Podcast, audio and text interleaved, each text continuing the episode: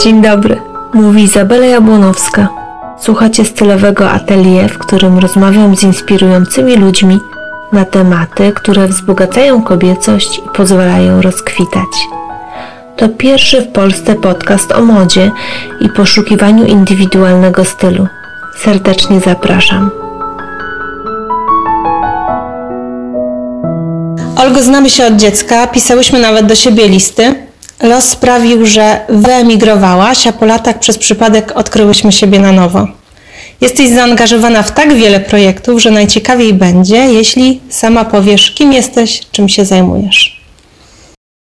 Mm, No więc tak. Pytanie, kim jesteś, jest wysoce filozoficzne, więc odpowiem na to, czym się zajmuję. Zajmuję się głównie sobą na razie, próbie zrozumienia, kim jestem. Natomiast czym się zajmuję? Zredukowałam trochę tych swoich aktywności, było ich więcej. Teraz głównie zajmuję się pisaniem doktoratu, swoją fundacją Sztuka Wolności. Piszę także bloga zdrowywieśniak.pl. E, W ramach fundacji tworzę także platformę Peace and Pussy i prowadzę swoją taką markę Crystal Palace Productions, gdzie sprzedaję swoje zdjęcia, autorskie zdjęcia w limitowanych seriach. I to są zdjęcia, które robię głównie tutaj w okolicy. Czym jest dla Ciebie piękno? To jest niezwykle mądre pytanie, na które można udzielić bardzo kompleksowej i głębokiej odpowiedzi. I napisać doktorat. Tak, myślę, że można by napisać doktorat na ten temat. Piękno jest dla mnie czymś, jest procesem, jest wydarzeniem. Czyli y, ja uważam, że piękno nie jest rzeczownikiem i że nie ma czegoś takiego jak obiektywne piękno. Piękno dopiero pojawia się e, w osobie, która go doświadcza w związku z jakimś wydarzeniem. Bardzo często jest to wydarzenie optyczne, czyli że ktoś coś widzi, albo ktoś coś słyszy, albo jest w sercu jakiegoś wydarzenia i e, to piękno się zadziewa w tej osobie. I co ciekawe, ono nie jest obiektywne i w związku z tym dla różnych osób bardzo różne rzeczy będą piękne. Widzimy to teraz także w debacie w przestrzeni publicznej, gdzie na przykład em, bardzo mocno e, do przestrzeni publicznej weszła muzyka disco polo i jest, wydaje mi się, że jest jakaś dyskusja na ten temat, bo ostatnio chyba jakiś koncert disco polo odbył się w, w budynku Filharmonii. Coś takiego wiem od mojej koleżanki, która jest śpiewaczką operową i napisała o tym bardzo fajny post na Facebooku. I właśnie zaczęłam się też nad tym zastanawiać. I tutaj są osoby, które się z tego śmieją, a są osoby, dla których to jest właśnie piękno, ta muzyka, bo to, czego doświadczają te osoby w momencie zetknięcia z tą muzyką, to jest właśnie piękno i innym osobom nic do tego. I to, to nic nie da, że ktoś się będzie z tego śmiał albo będzie to krytykował, ponieważ jest to niezwykle osobiste doświadczenie. Powiedziałabym wręcz, że jest to intymne doświadczenie. Piękno. To gdzie szukasz piękna, w jakich obszarach je odnajdujesz? Szukam piękna i odnajduję i tworzę piękno w każdym obszarze życia. I dążę do tego, żeby każda minuta mojego życia upływała mi w kontakcie z pięknem. Czyli to może być naprawdę wszystko. Y, To w jakiej śpię pościeli, jak wygląda moja łazienka, czy mam porządek w kuchni, jeśli tam zejdę, w czym wypiję kawę. To, o czym powiedziałam przed chwilą, to były takie rzeczy materialne, natomiast y, szukam także piękna w sprawach niematerialnych, a bardzo konkretnie w tym, co dzieje się we mnie, czyli co myślę, jakie mam emocje. Bardzo nad tym pracuję. To jest taka moja ścieżka samorozwoju, szczególnie przez ostatni rok. Bardzo się temu przyglądam. Czy ja mam piękne myśli, czy ja mam piękne emocje? Oczywiście wszystkie emocje są dozwolone, one są. I nie chodzi o to, żeby sobie czegoś zabraniać, ale wszystko, co przechodzi przeze mnie, czyli myśli i emocje, marzenia, ocena czegoś, może krytyka, to wszystko później się zamanifestuje na zewnątrz. Więc uczę się tego, żeby w bardzo świadomy sposób żyć, bo wiem, że to wpłynie później na to, co, co mnie spotka w tej sferze materialnej. Jeśli będę miała na przykład lęki czy jakieś myśli nieładne, to to wszystko później do mnie przyjdzie. To znaczy w ogóle chyba emocje są takim em, sygnałem z tym, co się z nami dzieje. I później to od nas zależy, co z tymi emocjami zrobimy. Tak jak powiedziałeś, że, że każda emocja jest dobra, bo ona jest komunikatem wysyłanym gdzieś od wewnątrz, prawda? Tak, dlatego bardzo istotne jest, żeby właśnie sobie towarzyszyć w przeżywaniu emocji, bo w innym wypadku jest to tak, jakby w samochodzie ci się zapaliła kontrolka, a ty ją po prostu wyłączasz albo roztrzas roztrzaskasz to, żeby nie widzieć, że się świeci, a ona coś mówi, że trzeba się czymś zająć na przykład. Tak, zgadzam się. To w takim razie, co według Ciebie oznacza bycie piękną kobietą? Bycie piękną kobietą jest dla mnie tym samym, co bycie pięknym człowiekiem. E, Zacznijmy od tego, że właśnie te kwestie płciowe postrzegam raczej jako taki interfejs biologiczny służący rozmnażaniu się. Więc e, dla mnie nie jest istotne, czy ktoś jest kobietą, czy mężczyzną, bo jest to po prostu istota. Ja patrzę na ludzi jako na istoty duchowe. Więc em, piękna kobieta, piękny człowiek, piękny mężczyzna to jest osoba, która jest autentyczna. E, Myślę, że to jest oczywiście zadanie na całe życie, żeby zrozumieć, czym jest dla mnie moja autentyczność, bo do tego trzeba ja muszę zrozumieć, potrzebuję zrozumieć, kim w ogóle jestem. I myślę, że to jest praca na całe życie. Natomiast już samo to dążenie, bycie na tej ścieżce sprawia, że dążę do tej autentyczności i to tutaj dla mnie manifestuje się piękno człowieka. Właśnie, że on chce zrozumieć, kim jest i w pełnej akceptacji, z miłością do tego patrzy na to i też z otwartym sercem pokazuje to innym ludziom. Czyli nie stara się udawać kogoś innego, grać, ale z takim zaufaniem do świata i do innych ludzi pokazuje, kim jest. Dzisiejszy świat proponuje wiele definicji kobiecości. Jak Twoim zdaniem szukać swojej własnej? Myślę, że kluczem jest poznawanie siebie, dążenie do tej autentyczności, a co za tym idzie, poznawanie swoich potrzeb. Uważam, że dla kobiety, czyli dla człowieka płci żeńskiej, który już nie jest dzieckiem, nastolatki czy młodej kobiety, początek tego może wyglądać tak, że będzie ta młoda kobieta oduczała się wielu rzeczy. Wydaje mi się, że oduczanie się jest kluczowe, ponieważ żyjemy w tak zwanym ucywilizowanym społeczeństwie. Czyli bardzo mocno jesteśmy tutaj nakierunkowani na to, żeby społeczeństwo funkcjonowało, żeby sklepy były otwarte, urzędy.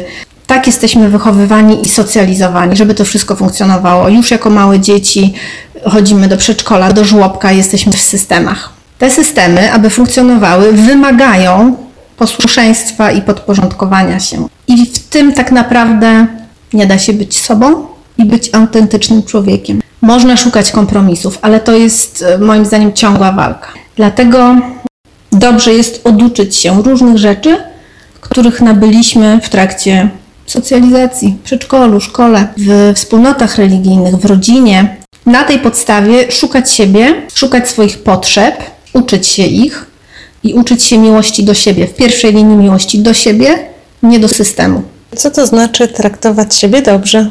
To jest właśnie dokładnie to. Traktowanie siebie dobrze to jest e, w pierwszej linii rozpoznanie swoich potrzeb, a później e, spełnianie tych potrzeb. Ale tutaj uważam, że kluczowe jest odróżnienie. Czy są to potrzeby ego, czy są to potrzeby mojej dogłębnej wewnętrznej istoty. I tu zaczynają się ogromne trudności, bo jak odróżnić, czy coś jest potrzebą mojego ego, czy mojej wewnętrznej istoty. I ym, każda osoba tutaj ma do wykonania swoją własną pracę, swój własny samorozwój. Czyli ten samorozwój, w tym uczymy się być dla siebie dobrym. Generalnie chyba jeśli chodzi o samorozwój, to mm, każdy z nas uczy się przez życie piłować swoje ego. Jeżeli nie uczymy się, nie nauczymy się mm, kontrolować ego, to ono przerasta nas, zabija, zabija tą duszę, tą cząstkę takiej właśnie bycia własnej, bycia, bycia kochanej. I y, to jest tak paradoksalne, że właśnie jeśli y, osoba y, działa, aby nakarmić, zaspokoić swoje ego, to bardzo często będzie sobie szkodziła. Właśnie to nie będzie dobre. Ja nie, nie wiem, czy zawsze, prawdopodobnie nie, nie da się tak generalizować, że coś jest nigdy albo zawsze, ale bardzo często jest tak, że, że to, to nie jest ta sama ścieżka. Karmienie ego, a karmienie siebie i swojej y, wewnętrznej istoty. Kreowanie wizerunku jako aspekt pozytywny i negatywny. Jak odróżnić istotę rzeczy i spojrzeć na to z otwartym umysłem? Stwierdzenie, kreowanie wizerunku samo w sobie zawiera dla mnie taki aspekt negatywny, no bo to jest kreowanie czegoś, czyli nie, mm, tak jakby to zaprzecza temu, co jest. Nie wiem, czy dobrze rozumiem to pytanie, ale tak jak ja je rozumiem, powiem teraz. em, mogę powiedzieć o sobie wyłącznie oczywiście, więc ja cały czas jeszcze docieram do tego, kim ja tam w środku jestem i czasami jestem naprawdę zdziwiona, bo to jest tak inne od tego, em, co mówiły o mnie inne osoby, albo jak byłam kierowana w życiu. Więc ja szukam tego i nie chcę niczego kreować. Wydaje mi się, że kreowanie wizerunku może być niezwykle bolesne dla osoby, która to robi sama ze sobą, ponieważ e, widzę tam niebezpieczeństwo takiej pułapki, żeby sprostać temu wizerunkowi, który się wykreowało. I co wtedy? Czy to oznacza, że później jak jest się samemu ze sobą w domu, to już to nadal trzeba kreować ten wizerunek i być tym kimś, kogo się pokazuje na zewnątrz? No nie wiem, to, dla mnie to brzmi jak, e, jak pułapka, jak jakaś klatka. Natomiast nie wiem, czy o to Ci chodzi, o, o pokazywanie siebie na zewnątrz, tak? Na przykład w mediach społecznościowych albo... Tak, no możemy w różnym kontekście Tak, rozpatrywać tak. właśnie tym pozytywnym i negatywnym, bo jeśli chodzi o rozwój osobisty, czy teraz tak modne budowanie marki osobistej, to chodzi o taki wizerunek właśnie y, nie sztuczny, ale wizerunek świadomy. Czyli pokazywanie siebie w taki sposób, nie tyle jak chcą nas widzieć inni, ale budowanie mm, siebie i poprzez ubiór, poprzez zachowanie, gesty, ale też to, co robimy, mówimy, w taki sposób, który jest spójny z naszymi wartościami. E, Czyli chodzi po prostu o zintegrowanie różnych aspektów. I wizerunek, który pokazuje na zewnątrz, mój wizerunek mojej osoby, chciałabym, żeby był taki, jaki jest na co dzień, który widzę sama w lustrze. Na przykład to, jak jestem teraz ubrana w domu, ja tak wyglądam na co dzień w domu. To nie jest dlatego, że y, przyjechały do mnie kobiety, przyjechali goście, czy robimy zdjęcia. Więc ja niczego nie kreuję. Ewentualnie kreuję swoje życie, o tak mogę powiedzieć. Kreuję swoje życie tak, jak chcę, żeby ono wyglądało, żeby było piękne. Więc y, czy robię to sama ze sobą, czy z kimś innym, czy w mediach społecznościowych, to już wtedy nie ma znaczenia, bo tam nie ma dużej różnicy. Lubisz modę? Lubię modę. Mam wrażenie, że obie patrzymy na nią przez pryzmat sztuki. Tak, tak. Moda, em, dla mnie moda, e, strój, ubiór to jest em, dziedzina sztuki dotycząca zakrywania ciała człowieka, tak bym powiedziała. E, I oczywiście bardzo ważne jest, żeby to było funkcjonalne, to musi spełniać jakieś funkcje, na przykład być ciepłe albo przeciwdeszczowe, em, albo ewentualnie dekoracyjne, albo może mm, podkreślać jakieś walory sylwetki, ale też oczywiście może być piękne i cieszę się, jeśli jest to piękne. No i przede wszystkim może być ponadczasowe i nie podlegać trendom. Właśnie tak jak sztuka, jeśli to wypływa z czyjegoś wnętrza, takiego połączenia duchowego, no to wtedy jest to sztuka. I można nosić rzeczy, które kompletnie nie odpowiadają trendom, w ogóle nie są nowe, mają kilkadziesiąt lat, ale są ponadczasowe. Ja mam w ogóle taką definicję stylu, że ona nie jest związana tylko z modą, tylko wiesz, jest ważne to, mm, jacy my jesteśmy od wewnątrz, to emanuje z nas.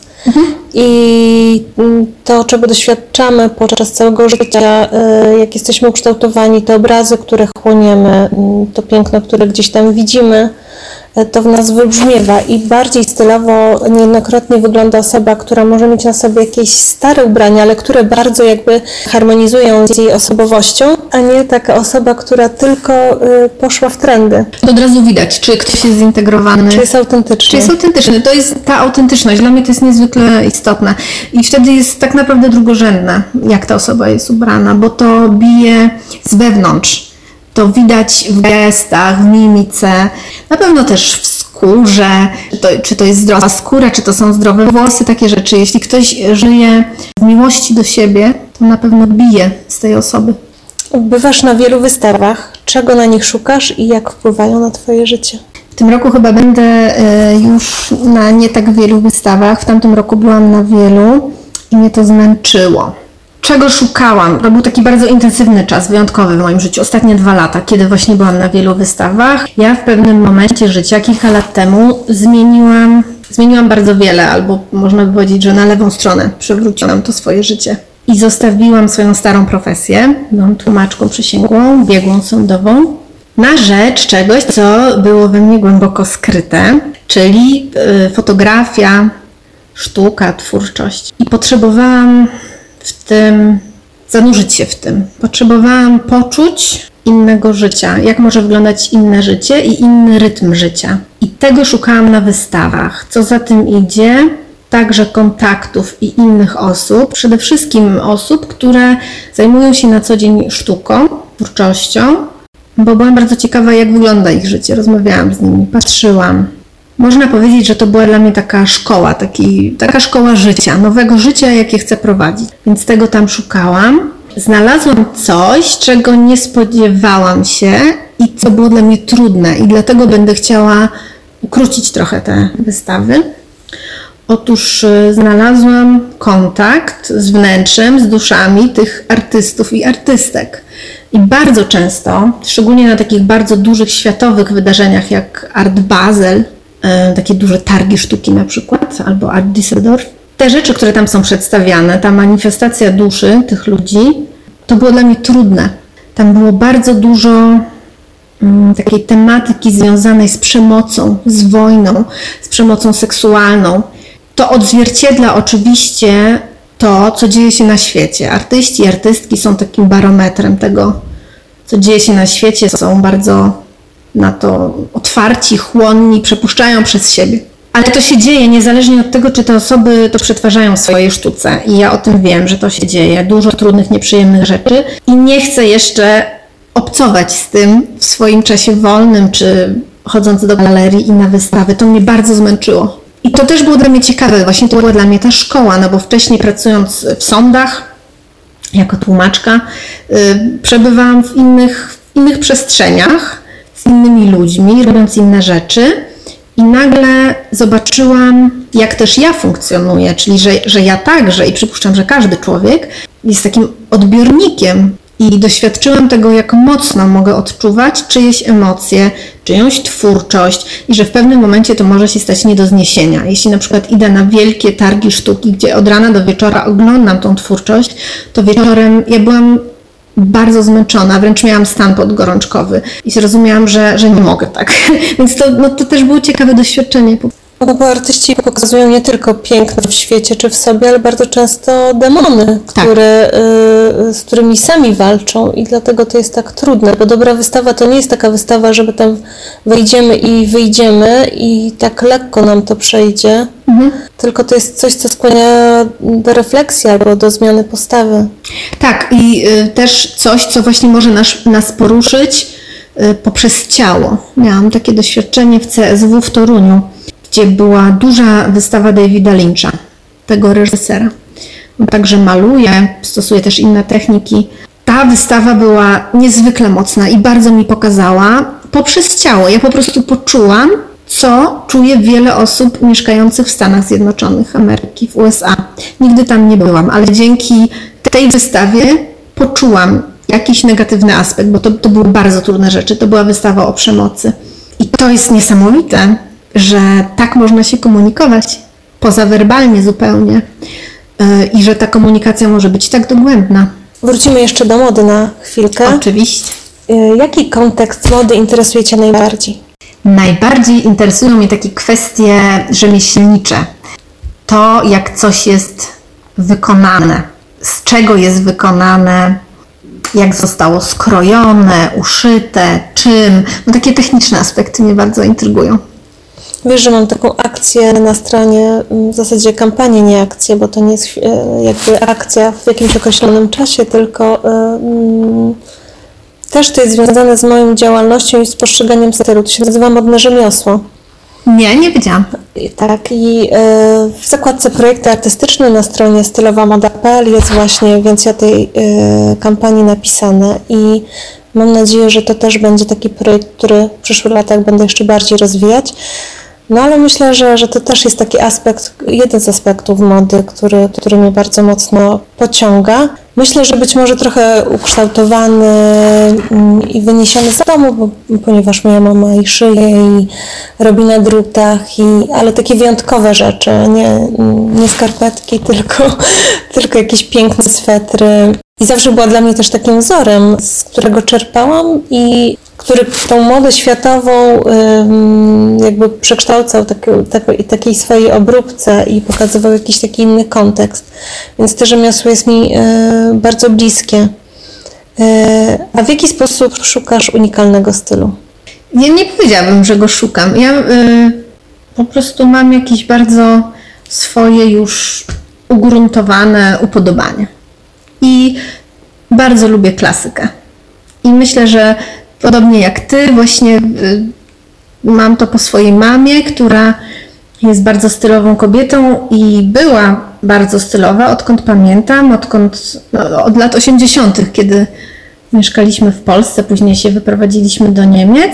I ym, to jest tak zabawne, bo teraz ym, patrzę na swoją szafę i widzę, jak wiele rzeczy wygląda tak, jak moja mama w latach 80., czyli wtedy, kiedy świadomie zaczęłam patrzeć na kobietę jako dziewczynka. W zasadzie trochę odpowiedziałaś na kolejne pytanie, które chciałam Ci zadać, właśnie jak opisałabyś własny styl, czyli no, rozumiem, że klasyka. Tak, to, jest, to są wariacje na temat klasyki. Ja uwielbiam klasyk. Trochę tak e, uśmiecham się do tego, bo ja e, powiedziała, że lubię klasykę, ale w awangardowym wydaniu, czyli lubię klasykę, jeżeli ona jest nietypowo podana, czyli nietypowo połączona. Jeżeli e, jest klasyczna, ale jest w niej coś zaskakującego, jest połączenie wzorów albo e, takich fasonów, na, na, e, których na co dzień nie łączymy. Jest w tym jakieś takie mrugnięcie oka. Tak, ym, chodzi też o to, żeby nie wyglądać jak osoba przebrana, że to jest jakiś kostium y, karnawałowy i zmieniły się też warunki życia kobiet. Y, tak jak właśnie wspomniałam, ja mieszkam tutaj na wsi i no, trudno by mi tu było chodzić w szpilkach i nie chodzę tutaj w szpilkach. Więc y, to też trzeba jakoś przełamać, żeby to dla mnie przynajmniej, ja, ja chcę to przełamać, żeby to było funkcjonalne, ale żebym też się nie czuła jakoś sztucznie, tylko żeby to było naturalne dla mnie. Padło hasło szpilki, więc myślę o, o częściach garderoby. Jakie elementy garderoby lubisz najbardziej? Najbardziej lubię rzeczy z wełny.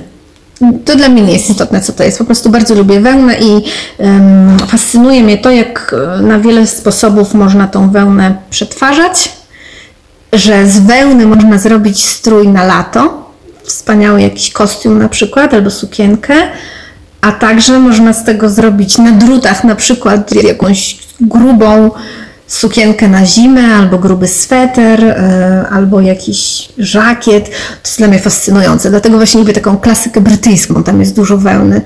Bardzo mi się to podoba. Kiedy czujesz się najbardziej kobieco? Najbardziej kobieco. Czuję się, kiedy jestem sama w domu i jestem nago. Tak się zastanawiam, czy w ogóle coś powinnam powiedzieć. Czy co? Czy coś powinnam Ale powiedzieć? oczywiście możesz powiedzieć, kiedy ty się czujesz najbardziej kobieco. E, wiesz co, chyba w sukience. To znaczy na pewno jest ten taki aspekt, kiedy jesteśmy nagie, to wyglądamy kobieco i trudno powiedzieć, żebyśmy czuły się inaczej. I szczególnie jeżeli jesteśmy pogodzone z samą sobą, czyli kochamy siebie. Nie oceniamy siebie jakoś tak... em, To jest Nie, kluczowe. nie jesteśmy dla siebie same, niemiłe, nie katujemy się w myślach, mm, nie przyklejamy sobie łatek, które dają nam inni, że słyszymy coś, że mamy za duże, za małe, y, za grube, za chude. Tylko podchodzimy do siebie z, y, właśnie z miłością.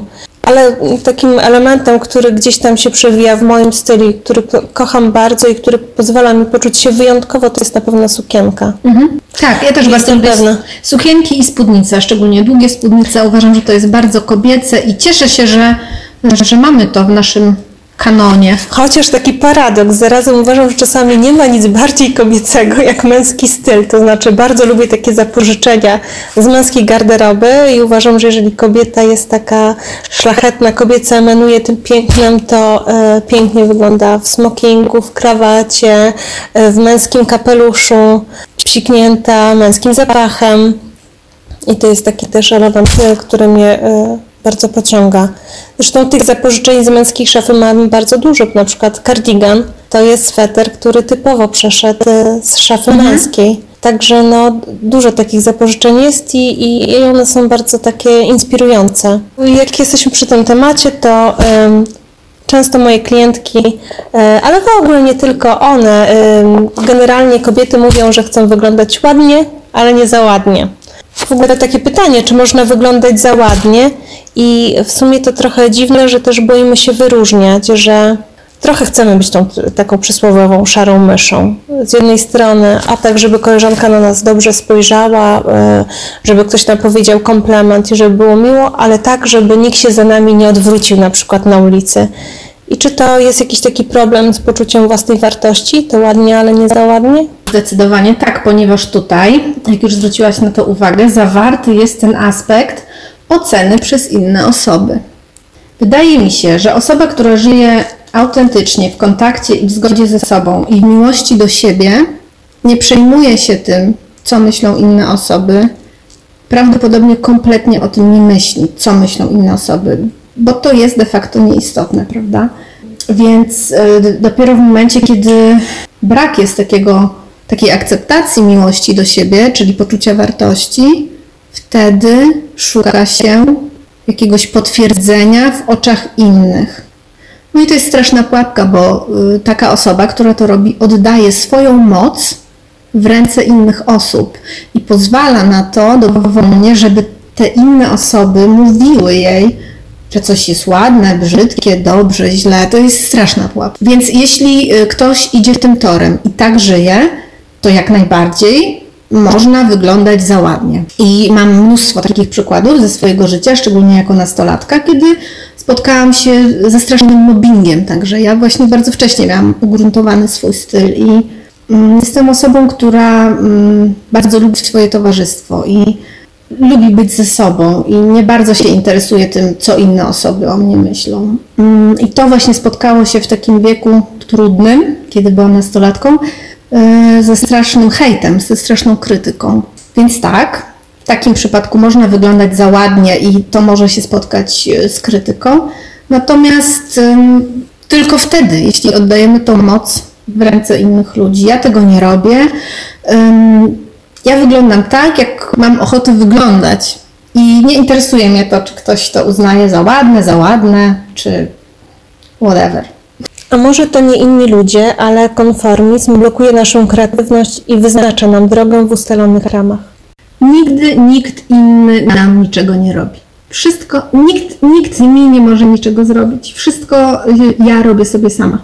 To jest właśnie ta ścieżka samorozwoju, o której mówiłam, y, ta moja praktyka, żeby rozpoznawać te pułapki, które są we mnie, jakieś zakazy czy klatki, które sama tworzę sobie swoim umysłem. Także to jest ogromne pole dla każdej osoby. Y, Jest to fascynująca praca, fascynująca ścieżka y, i tam w tym jest wolność. I w ogóle wychodząc z tej idei, z tych obserwacji, założyłam Fundację Sztuka Wolności, którą prowadzę. Właśnie tam promuję świadomość wolności jednostki. Każda osoba jest wolna. Wolna do tego stopnia, że może sobie narzucić niewolę. I chcę, żebyśmy byli tego świadome i świadomi. To każda osoba decyduje o sobie. Dużo podróżujesz i czytasz? Kto i co dziś Cię najbardziej inspiruje? Ja sama siebie.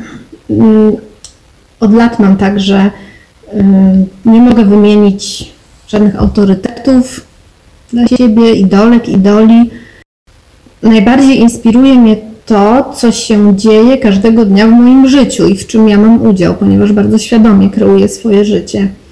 Więc y, naprawdę nie mogę wymienić teraz, ym, ale mogę powiedzieć, co się teraz obecnie dzieje u mnie. Właśnie wczoraj skończyłam po raz drugi czytać książkę Biegnąca z wilkami. Jest to taka książka napisana przez psychoterapeutkę jungowską. Śmieję się, bo jestem w trakcie też czytania. Który raz? Pierwszy. Okej. Ja czytam pierwszy raz na jesieni 2015 roku. Zafascynowała mnie ta książka. Była naprawdę jak taka lektura inicjacyjna w niezwykle fascynującą i przerażającą podróż głąb mnie. czyli oduczania, o którym mówiłam wcześniej, oduczania rzeczy, które zostały mi narzucone i szukania tego, co jest moje własne.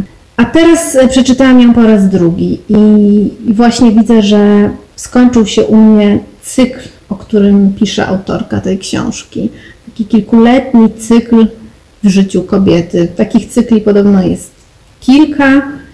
No, ja teraz przeżyłam to niezwykle świadomie, więc na ten moment no, bardzo inspirowała mnie ta książka i baśnie, bajki, o których autorka tam pisze. Między innymi jedna z nich, którą bardzo lubiłam już jako mała dziewczynka, to jest baśń rosyjska albo ukraińska, nazywa się Wasylisa. Właśnie o dziewczynce, która musi wyruszyć po światło, ponieważ zgasł ogień. Musi wyruszyć po ogień do Baby Jagi. I mam od mojej mamy przepiękną książkę, wydanie radzieckie tej książki, wydrukowane w Moskwie, ale po polsku, z niezwykle pięknymi ilustracjami. I ciekawe było dla mnie też zobaczyć, że teraz tak bardzo mi się podobają te ilustracje. One są trochę art dekowskie, ale równie bardzo już mi się podobały w latach 80., kiedy byłam dzieckiem. One są przerażające. Tam jest ta baba Jaga, Wasylisa, która idzie z czaszkami. Te czaszki e, z oczodołów świecą. To są przerażające rzeczy dla dziecka, ale jest widocznie jakaś, dogłębnie jakaś wrażliwość we mnie, która jest niez- niezmieniona i wtedy to do mnie przemawiało i 30 lat później nadal tak samo. Wiem, że natura jest Ci bliska. Yy, Zresztą widać to bardzo w przestrzeniach, które się otaczasz, ale też yy, no nawet teraz mówimy o biegnącej z wilkami, to też jest taka książka o naturze, o instynktach pierwotnych. Między innymi, bo, bo, bo aspektów jest wiele, ale mm, intryguje mnie, jak y, szukasz kontaktu z naturą na co dzień. Mieszkam na końcu wsi, na Mazurach i tutaj ta natura w takiej trochę może przestrzeżonej formie, ale jednak wlewa mi się niemalże y, do domu, bo mam bardzo duże okna i y, widać stąd już lasy i łąki. Mój trawnik w ogóle nie jest trawnikiem, tylko jest po prostu byłym pastwiskiem, gdzie pasło mnie jeszcze 6 lat temu, więc rosną tutaj też zioła. Kontakt z naturą jest u mnie taką naturalną częścią mojego życia. Ja go nawet nie wyodrębniam, jakoś nie nazywam szczególnie, to po prostu jest, ale to też przebiega w cyklach. Teraz na przykład, kiedy jest zimno jest błoto, mało jestem na zewnątrz, jestem bardzo dużo w domu, gdzie jest piękna gra światła i cieni. Tak mniej więcej od kwietnia jestem już dużo na zewnątrz. Do tego stopnia, że biorę mm, w plecaku y, swoje biuro mobilne nad jezioro i jestem na przykład cały dzień nad jeziorem. Biorę ze sobą coś do jedzenia, pływam tam, przebywam tam. Y, Jeśli mam ochotę, to sobie zasnę na godzinę. Więc y, przyroda dla mnie jest takim przedłużeniem mojego domu. I czujesz się kobieco, bo pływasz nago?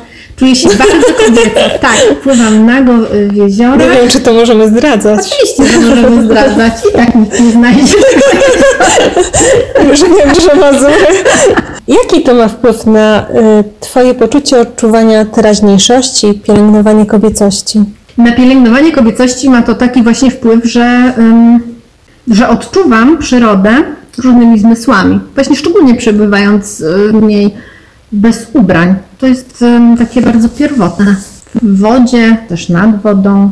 Takie niewinne i pierwotne. Ja jestem w miejscach, gdzie nie ma innych ludzi. Jestem tam sama. To jest naprawdę w dzikim lesie. A pierwszy człon pytania jaki był?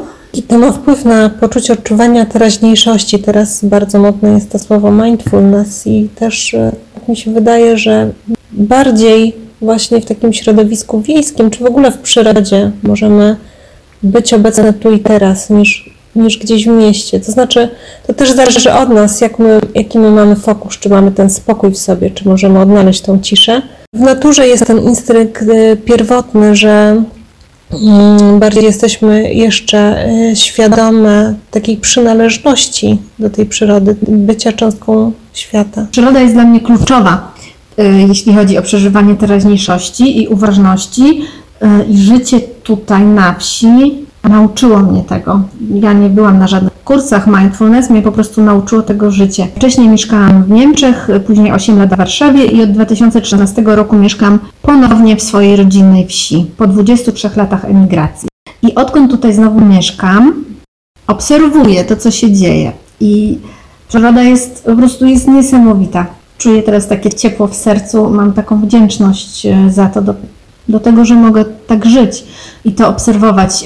Cudowne dla mnie jest na przykład to, że tutaj naprawdę żaden dzień nie jest taki sam w przyrodzie. Zaczęłam to widzieć, kiedy zaczęłam robić zdjęcia jako fotografka. Codziennie jest coś innego, y, są inne warunki pogodowe, inaczej wyglądają źdźbła trawy, pojawiają się inne ptaki, co jest niesamowite właśnie, bo na przykład migrują, pojawiają się inne owady, inaczej wyglądają liście, kwiaty, ponieważ to wszystko, to wszystko się zmienia, no i umiera i rodzi się na nowo i to się dzieje cały czas.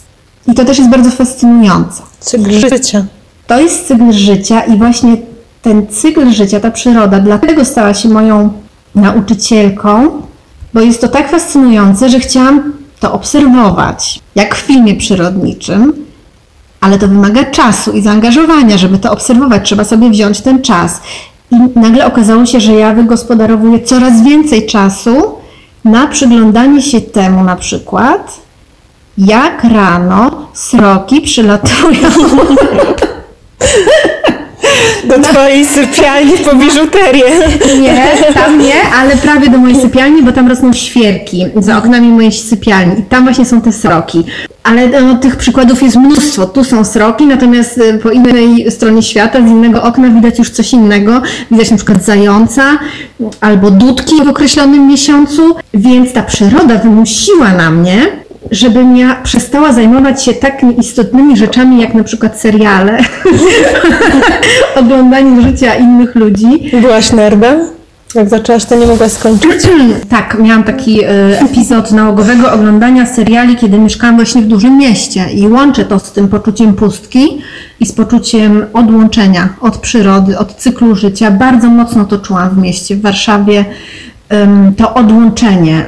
Tam co najwyżej czasami może były jakieś wróble i kawki, no i albo były liście, albo ich nie było, ale tak trudno było odgadnąć, jaki jest moment w przyrodzie.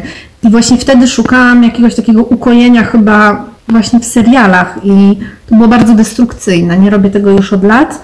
Właśnie między innymi dlatego, że to, co się dzieje za oknem jest tak fascynujące, że żaden serial w ogóle nie byłby w stanie mi tego wynagrodzić. I teraz w ciągu roku oglądam maksymalnie cztery filmy. Żadnych seriali.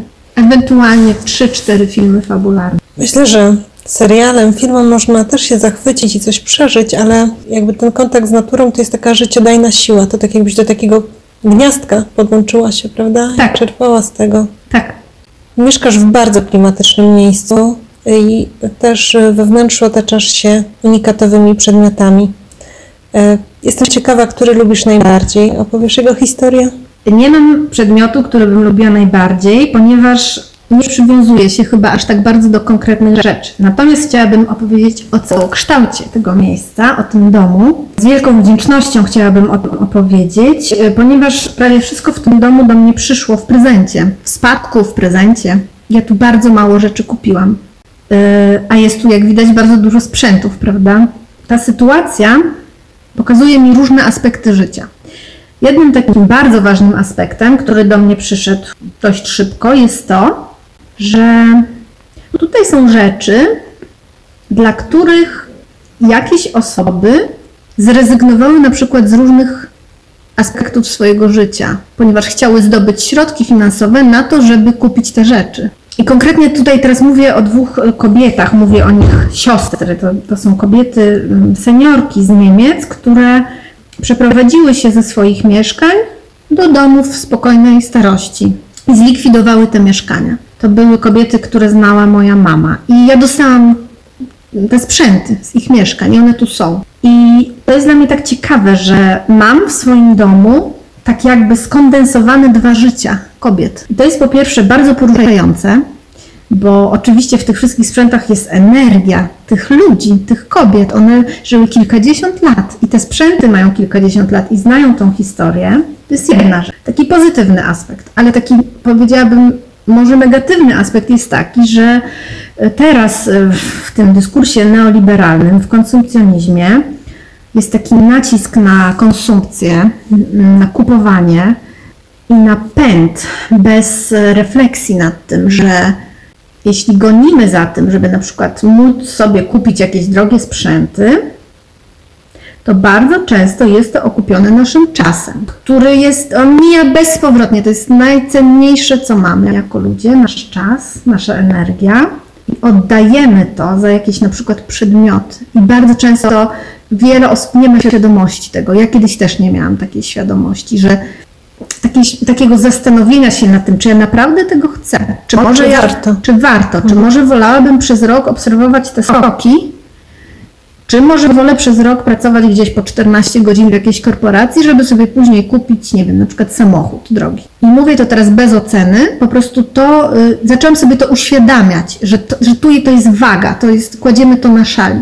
I to mi te sprzęty, te, te, mm, ten interior uświadomiły mi to i o tym chciałam powiedzieć. A także o tym, że jeśli mamy przedmioty, ubrania, wystrój wnętrz, rzeczy, które są wykonane solidnie, są jakościowe, to one będą solidne i będą nam służyły przez wiele, wiele lat. I to jest cudowne, to jest bardzo piękne, bardzo popieram taki styl życia. Jeśli coś kupuję, na przykład ubrania, to bardzo lubię kupować w sklepach e, z używaną odzieżą, bo te rzeczy często właśnie mają duszę, nie pochodzą z wyzysku, co jest bardzo istotne. Bardzo często pochodzą wręcz z takich sytuacji, gdzie ktoś wkładał w to swoją pasję, tak jak to rękodzieło, o którym mówiłaś, które promujesz. Ja też to promuję. Tutaj lokalnie staram się zamawiać na przykład rzeczy u tapicera, odnawiać, wspierać tych rzemieślników lokalnych, żeby to też przetrwało. I chciałabym na to zwrócić uwagę, że warto też świadomie na to patrzeć, czym się otaczamy, jakich dokonujemy wyborów, kupując coś. Można coś kupić bardzo taniego, na przykład z wyzysku z Chin, ok, ale żeby też za tym stała, stał świadomy wybór. To też promuję. Dla mnie to też jest częścią tej e, sztuki wolności, o której mówiłam wcześniej. Poza tym nie wiem, czy wiesz, że te rzeczy z second handu są zdrowsze. Nawet jeżeli są sieciówki, to część e, mikroplastiku, e, czy część mm, pestycydów, czy jakichś resztek, które wchłaniają się przez skórę, jeżeli są nowe, została już wyprana Ojej, i po prostu są zdrowsze dla naszej skóry, dla, dla naszego wnętrza, że to nie przenika do nas. mm, nie myślałam o tym w ogóle, ale Chociaż akurat ten mikroplastik ma em, jeszcze taką konotację, że niestety on jest wypłukiwany przez pralkę, bo powinniśmy plać, prać e, w specjalnych woreczkach po prostu przechwytujących ten mikroplastik, te rzeczy, które są e, z tworzyw sztucznych. w ogóle o tym nie wiedziałam. Mm. Czyli to Ciekawe. też jest takie, mm, taka rzecz do zastanowienia się, ale cenne, że, że właśnie można tworzyć ten unikalny styl, ale też ten koncept, y, koncept wnętrzarski swojego otoczenia przez, przez pryzmat trochę zbieractwa i minimalizmu zarazem, jakby łączenia tego, jakby świadomego łączenia tego, co chcę mieć we wnętrzu e, i niekoniecznie nowego. Tak, i też to jest dla mnie niesamowite, kiedy patrzę na, na Zachód, na Europę, że wszystko już jest, wszystko już zostało wyprodukowane i są tego masy, nawet ubrania, nawet w ubraniach z używaną, w sklepach z używaną odzieżą bywają ubrania z metkami, więc gdzieś one zalegają, te nowe ubrania, nienoszone. To jest niezwykłe. Tak naprawdę zastanawiam się, jak to jest, że, że nadal się produkuje, nie wiadomo po co, tak dużo się tego... No oczywiście wiadomo, że chodzi o ten zysk, ale nie wiem, czy to nie pójdzie w takim kierunku, że na przykład trzeba będzie ograniczyć produkcję i na przykład pewne rzeczy kupować używane. Nie wiem, czy, czy nie dojdzie kiedyś do takich regulacji prawnych wręcz, ponieważ to wszystko już jest. Ile można mieć wazonów i tak dalej. W zasadzie jest temat na e, kolejny podcast Tak, albo na, na książkę, więc e, pójdę na jakieś łatwiejsze rozwiązania i, i zadam Ci takie troszkę mm, pytanie z, no, z gruntu inne. E, Gdy myślę Olga, widzę New Yorker. Mhm. Y, I pewnie mi się tak kojarzy przez Twój Instagram, ale też teraz chodząc po Twoim mieszkaniu widzę ten New Yorker, że, że wisi po prostu na ścianie i więc nie tylko czytasz, ale i fascynujesz się y, pięknem okładki, pięknem graficznym. Y, Dlaczego tak się dzieje? Dlaczego lubisz tak ten magazyn? Wiesz co, ja już przestałam prenumerować New Yorker, odkąd Trump jest prezydentem, ponieważ było tam tak dużo o Trumpie i to tak koliduje z moim poczuciem piękna, że musiałam przestać prenumerować New Yorker. Niebywałe. Dlaczego tak lubiłam? Dlaczego tak lubiłam New Yorker? Ja zaczęłam czytać New Yorker chyba w 2010 roku. Wcześniej czytałam Ekonomista. Y, Zaczęłam dlatego, bo chciałam mieć kontakt z językiem angielskim, a na co dzień już nie miałam w Warszawie. Ilu językami mówisz? Ja mówię y, biegle czteroma językami, a w piątym bardzo dobrze, sprawnie umiem się dogadać. Economist okazał się już zbyt nudny w pewnym momencie, za dużo było tej suchej gospodarki, więc zna znalazłam sobie New Yorkera. Bardzo mi się podobało w New Yorkerze to, przed erą Trumpa, że były tam poruszane bardzo różnorodne dziedziny życia. I polityka, i gospodarka światowa, która jest fascynująca, i moda, i sztuka, literatura, do tego przepiękne okładki, świetne recenzje mm, filmów, książek i bardzo pogłębione reportaże. Tego mi bardzo brakowało, kiedy się przeprowadziłam do Polski, w polskiej prasie, której nie czytam, bo jakoś nie, nie mogę tam się odnaleźć. Preferuję jednak inny poziom, że tak powiem. I to, co sobie zostawiłam, to jest e, niemiecki magazyn Die Zeit, to jest tygodnik. No New Yorker na razie nie. E, Jak się zmieni prezydent, przestaną pisać o tym Trumpie, to, to może wrócę do New Yorkera.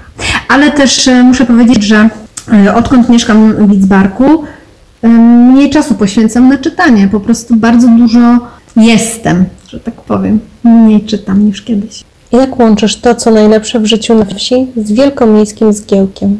Obydwie e, części świata i życia są integralną częścią mnie i mojego życia, więc jeśli e, spojrzymy na to, na praktyczną tego część, to łączę to w ten sposób, że mam mieszkanie w Warszawie i mogę tam pojechać kiedy tylko chcę i w ubiegłym roku rzeczywiście co dwa tygodnie gdzieś wyjeżdżałam, na dwa, trzy tygodnie. W tym roku planuję być więcej na wsi, potrzebuję więcej spokoju, więc y, no, podróżuję, Czego na koniec mogę Ci życzyć, abyś była szczęśliwa? żebym dalej rozwijała się takim torem, jak to wszystko teraz idzie, a idzie naprawdę przepięknie. To życzę Ci, żeby te tory były takie, jakie sobie wymyśliłaś, wymarzyłaś. A ponieważ życie to ciągła zmiana, to życzę Ci, że jeżeli nawet ten tor gdzieś drgnie, czy się przestawi, to żebyś dalej była e, szczęśliwa i, i umiała to piękno życia czerpać tak, jak czerpisz teraz. Wszystkiego dobrego. Bardzo Ci dziękuję. Wszystkiego dobrego. To był podcast stylowy Atelier. Mam nadzieję, że wyniesiesz z niego wiele wartościowych i budujących informacji. Tego Ci z całego serca życzę. Dziękuję, że swój cenny czas spędziłaś właśnie z nami. Będzie mi miło, jeśli podzielisz się swoją opinią na temat nagrania w komentarzach. Zajrzyj też na stronę stylowamoda.pl, gdzie prowadzę stylowego bloga. Do usłyszenia.